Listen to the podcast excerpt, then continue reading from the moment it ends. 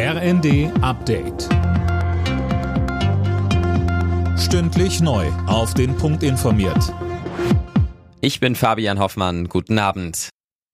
Der Staat nimmt in den kommenden Jahren noch mehr Steuern ein als noch im Frühjahr vorhergesagt. Die Steuerschätzer rechnen aktuell mit einem Plus von 126 Milliarden Euro bis 2026. Doch die Unsicherheit ist groß, Holger Dilk. Ja, da macht der Finanzminister Lindner gleich drei Achtungszeichen. Die Mehreinnahmen durch die Umsatzsteuer wegen der gestiegenen Preise würden mit Steuerentlastungen praktisch wieder zurückgezahlt. Dazu komme auf der Ausgabenseite des Staates durch die Energiekrise noch einiges dazu und nicht zuletzt bestehe eine große Unsicherheit, ob die Wirtschaftsentwicklung sich tatsächlich im kommenden Jahr schon wieder erhole.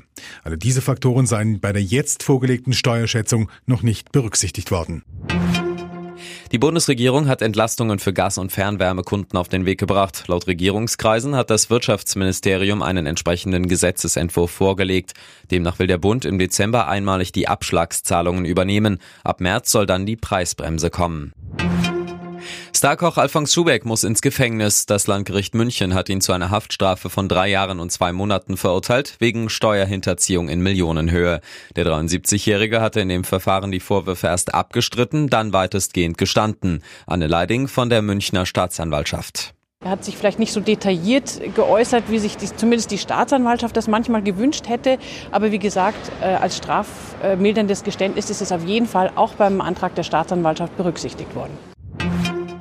Der russische Angriffskrieg gegen die Ukraine könnte die Energiewende beschleunigen. Der Rückgang der russischen Exporte bei fossilen Brennstoffen könnte die weltweite Energielandschaft für Jahrzehnte verändern, heißt es von der Internationalen Energieagentur.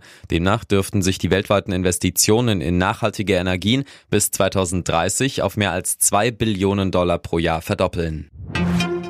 Das Braunkehlchen ist zum Vogel des Jahres 2023 gewählt worden. Der seltene Singvogel setzte sich mit mehr als 58.000 Stimmen gegen Feldsperling, Neuntöter, Trauer, Schnepper und Teichhuhn durch, heißt es vom Naturschutzbund Deutschland. Alle Nachrichten auf rnd.de